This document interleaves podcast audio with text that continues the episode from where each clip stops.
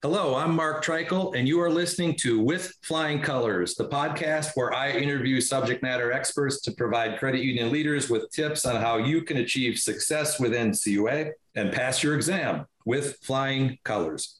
Today is part two of NCUA's exam priority letter. There's so many priorities this year, up from 11 when the highest ever before had been seven, that we decided to break this into two podcasts.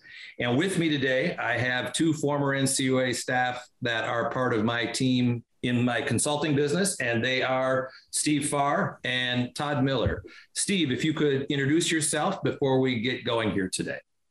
Hi, Mark. Yeah, always glad to talk to credit union people. Having spent 30 years in the industry with NCUA, about half of it actively in the field, and another half working out of the central office working on policies and regulations and the NCUSIF reserves. So my background uh, was enjoyable and ended up being pretty well rounded. It did indeed. Todd Miller, if you could introduce yourself. Morning, Mark. I was retired in June of last year after spending 31 years with NCUA. Unlike you and Steve, I avoided the regional or central offices and I spent all my time in the field, retiring eventually as a director of special actions.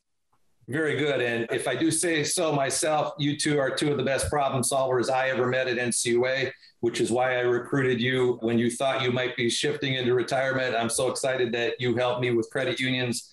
I've learned a lot from you, and let's try and teach some of what you taught me to credit unions during this adventure we're on. So, with that, let's jump into what we're going to do here. Uh, if you listen to the first podcast, what our approach here is, we just walk through them in order of priorities. As I mentioned, there are 11. There have only been seven before. So NCUA has expanded the scope of their priorities.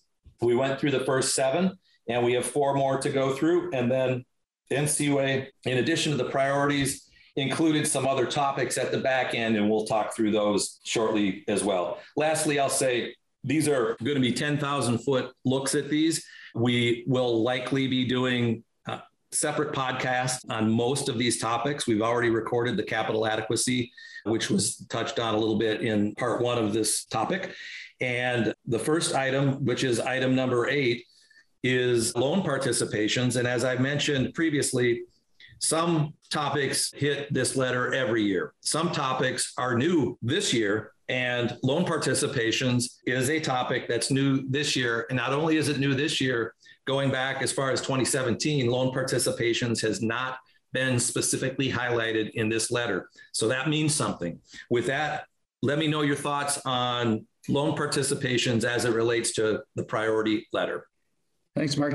I'm going to speak to that issue because I was looking at why did NCUA put this in the letter? What became real evident to me when I was looking at a financial performance report for the industry and that loan participations growth is just much more than it's been in any prior years. It was 25% annualized through September. So there's much more activity going on in this area. So essentially, if it's growth in that area, you know, let's take a look at it, make sure we understand why and that it's being done in a safe and sound manner.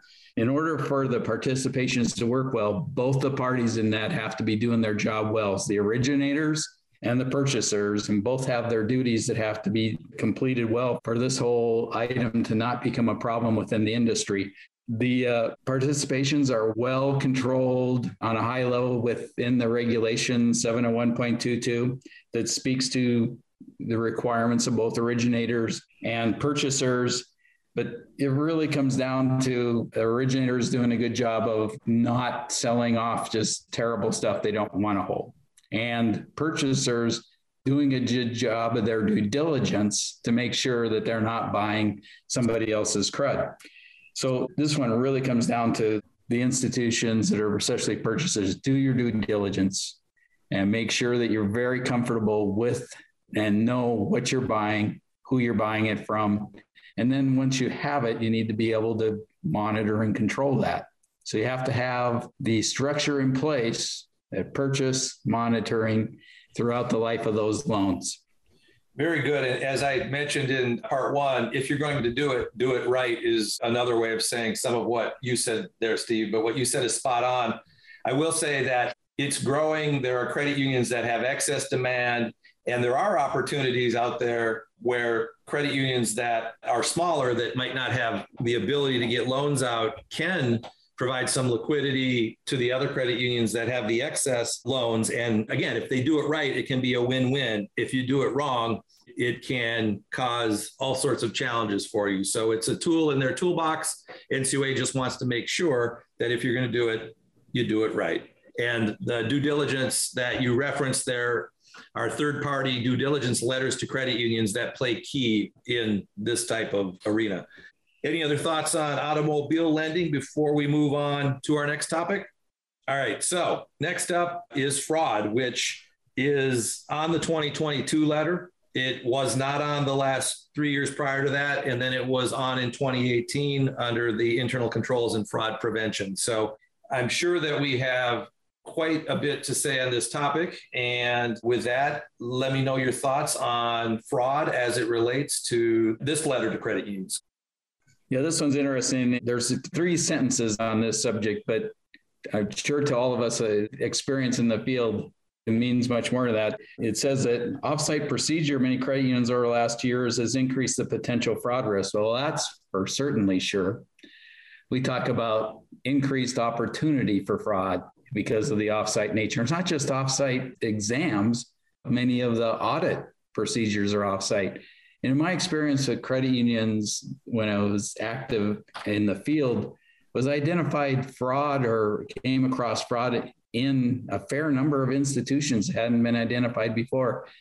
And it was always because of something I observed with generally a staff member one was as simple as listening to a conversation of a person really high up in lending function about he was enamored with his fake Rolex. It just struck me as this guy, some of these things are really overly important to him in terms of status and that. So I thought, but I'll go make sure that we give his account a close look. And sure enough, he was committing fraud in order to be able to support his lifestyle. Now, if examiners aren't in there and hearing those discussions and observing people, those opportunities for us to identify fraud aren't there so much. And I'm sure you guys have other experiences that'd be interesting to hear. We've all had some interesting challenges in this arena, especially having spent so much time in special actions. Todd, any thoughts? Just a couple. Steve mentions opportunity. If you leave your doors open, eventually someone's going to walk in and take something. I think there's a couple things with COVID. Credit unions, not only are they offsite, but they've been working really hard to help their members too, which kind of lets your guard down a little bit. It's interesting in my career, most of the frauds were almost found by accident. And a lot of them, it's credit union employees tell you something, or you hear someone else say something. I think a couple times in my career, I've had an employee, they're scared to report something within the organization. And I had one person one time alert me to an employee fraud. And it's like, why didn't you talk to the supervisory committee or why didn't you just take this to your CEO? And it's like, well, I've been here five years. The person I've been reporting on or telling you about has been here 25 years. I'll get fired if I report it. So they let you just tell your examiner that. Other things that have happened. I've had credit employees just, you didn't ask for this loan file, but maybe you should look at it because they're uncomfortable and uncertain what to do within their organization, even though they know something inappropriate is occurring. And a lot of frauds get found that way. And here during the COVID environment, we're not having those human relations. They can't walk into the room and put a jump drive on your desk and say, hey, maybe you should look at this. And so there's just a lot of uncertainty created by that environment, and opportunity is increased. And I guess I would just say one other thing is when you have economic uncertainty, fraud always increases in those environments. So we kind of have a trifecta going on here in that we have this economic uncertainty, which leads to increased fraud. We have a greater opportunity for fraud just because of COVID and all the offsite posture.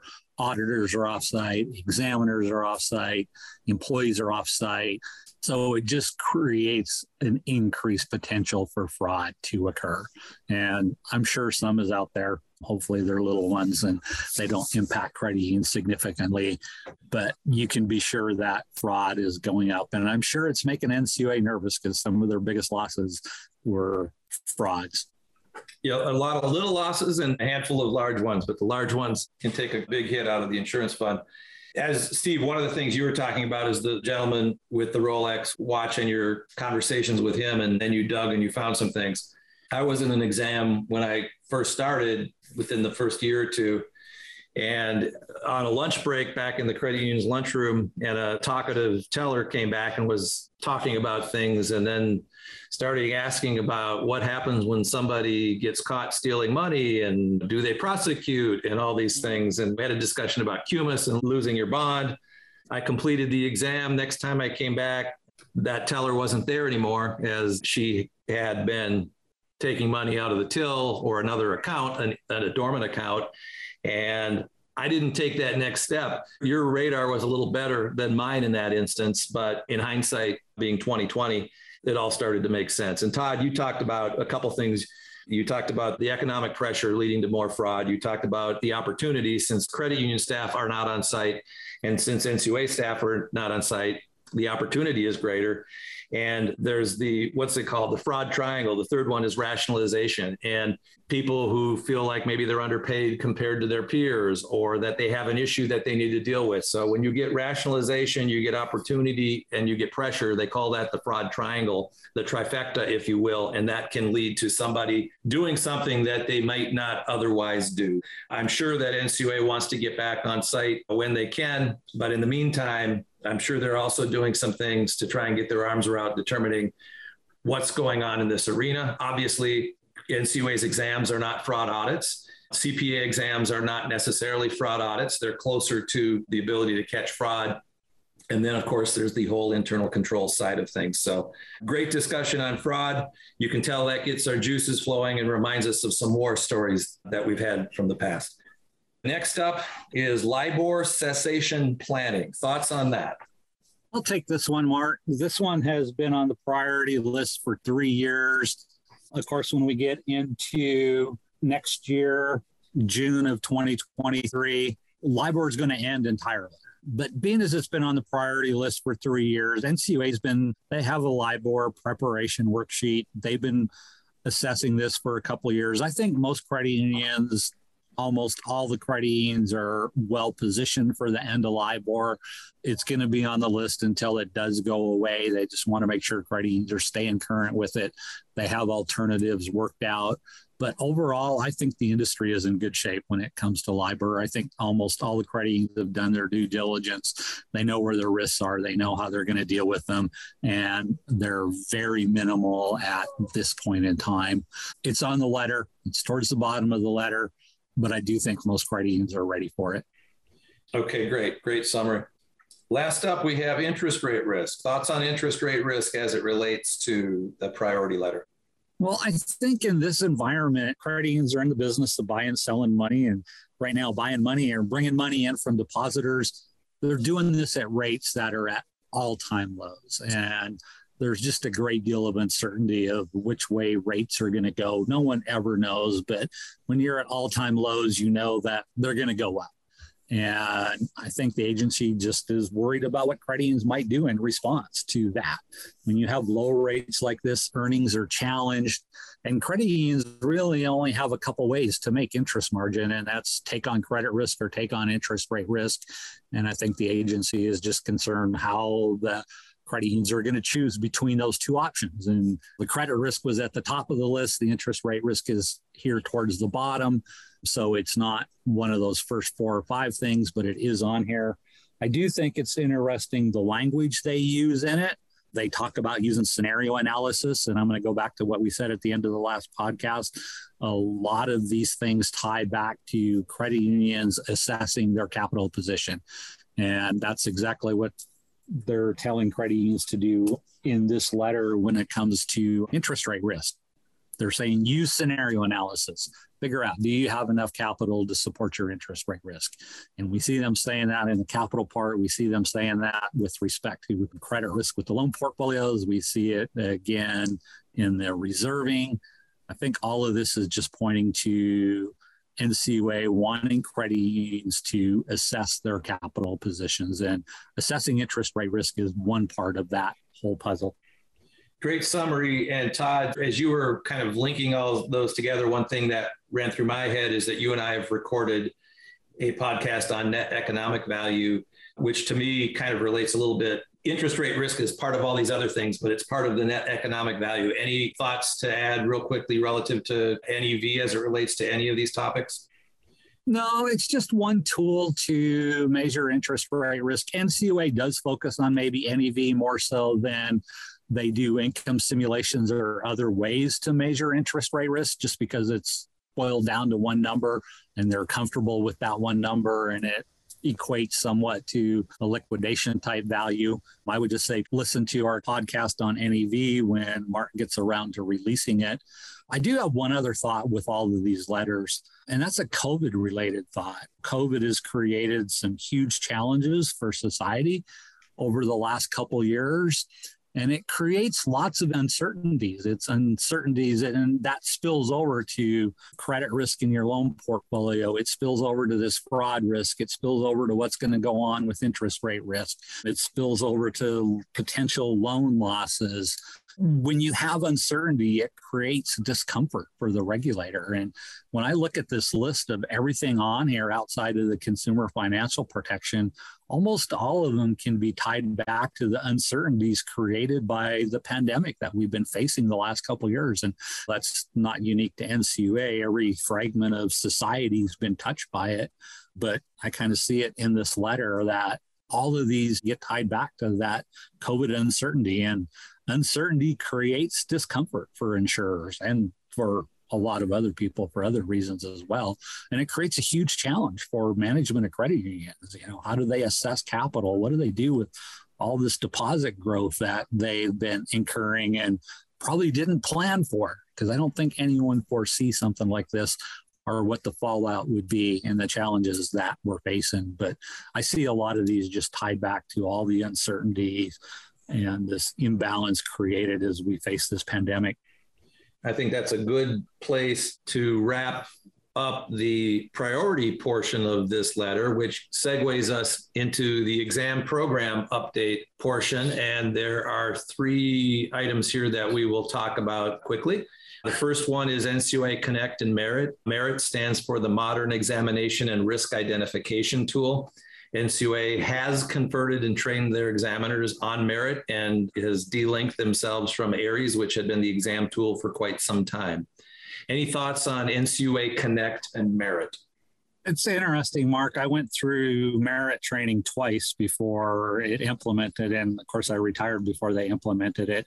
And they pushed implementation back a little bit because of the pandemic and because they couldn't get their examiners together and train them in person. Now they ended up training them virtually and they rolled it out and it's being used virtually.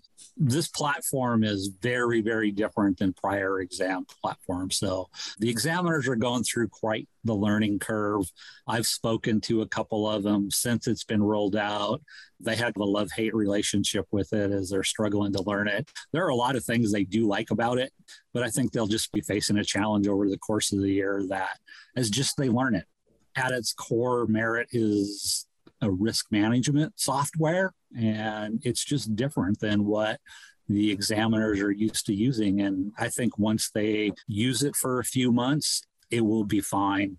And it creates a challenge for credit unions because now the credit unions have to learn a different system too because they have to log into Merit and they use that for transferring files for their examiners. And now they have this internal tracking provided by NCUA on their document of resolutions and exam findings. And I haven't spoken to any credit unions on how it's worked out on their side, but it's going to be a learning curve for credit unions too because this becomes kind of a focal point of how they interact formally with their examiners in terms of exchanging documents and saying, hey, here's what we've done to address concerns in your exam report.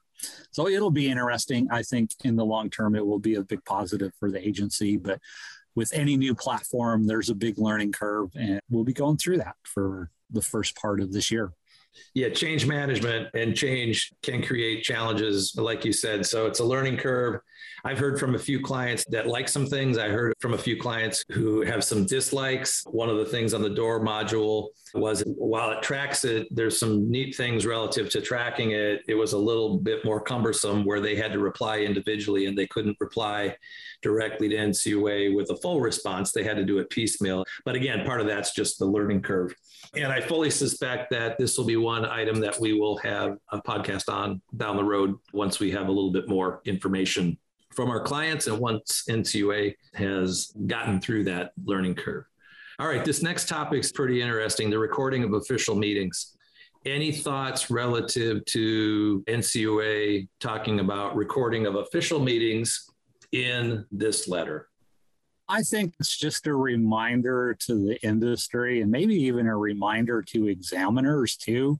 Credit unions have always been able to record meetings. Generally, when you had a joint conference, the tape recorder was on the desk and the examiner and the supervisor, we all knew the meeting was being recorded. Now we've been in this virtual environment for going on two years. And I think it's just a reminder to everyone. I know in the virtual environment, there's a lot of different ways to record meetings. I think it's just a reminder to everyone that, hey, if you're going to record meetings, just make sure all the parties are aware of it and have knowledge of it. That's all. I think it's just a gentle reminder. And this is another one. It's a fallout from the whole COVID events and the fact that we're not meeting face to face anymore. Excellent point. And then if the credit union does record it, the guidance points out the examiner has the discretion to request a copy of the recording. That comes from the examiner's guide. And anything basically that you communicate or NCUA communicates with the credit union, they should be comfortable that it could be quoted. So if you're going to say it, there really should be no problem with somebody recording it, but getting a copy, it would be something that would make sense as well.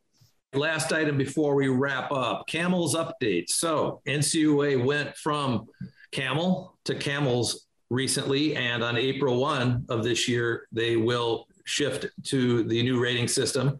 And they've separated out liquidity and sensitivity. And Todd, you were a regional capital market specialist. You supervise regional capital market specialists. I'm imagining you may have some thoughts on this change. Yeah, it's been a long time coming. And I don't know when NCUA first talked about it. It's been a long time. And they've talked about it off and on many times, actually, over the years. I do know last year, we had capital market specialist people in central office. They were tasked to study this. I think all the exam procedures, questionnaires, they're all geared up and ready to go. The agency was working on it most of last year, just waiting for formal board approval to do it. They have it now. I think credit unions will find it to be an improvement to their exam process when you separate that liquidity risk and interest rate risk because they tend to go in opposite directions. When liquidity risk is high, interest rate risk tends to be a little bit moderate. When your interest rate risk levels are higher, liquidity levels tend to be a little bit lower. They really are totally separate liquidity is more of a short term type of risk. That interest rate risk, we're more concerned of the long term type implications. And so I think it's just better for everyone that we separate these and rate them separately because they're two very different topics. And now we're catching up with the rest of the regulators. And like I said, I know NCUA was working on it most of last year. So their policies, procedures, and things are ready to go. So hopefully, this is one that will be a very smooth transition for everyone involved. I think you're right. And it links up well with merit because under the AIRES system, which was built on Camel, there was no real reason to change that software to add the S to track the S. And when I was around in the office of the executive director, I remember discussions about making sure that when they built Merit, that it did allow for the S so that when this date came, that there would be a good transition to it. So any closing thoughts here before I wrap up part two of our letter discussion, our priority letter discussion, gentlemen? Okay, great. Well, if you have any questions that came up from what I said, Steve said, or Todd said today, reach out. But also reach out if you would like to talk to me about how I might be able to assist you with my specialist's help so that you achieve the best possible exam results. And I can be reached at CU Exam Solutions at marktreichel.com or via my website at www.marktreichel.com. That's it for today. I'm Mark Treichel, and I hope you join me again next time for With Flying Colors.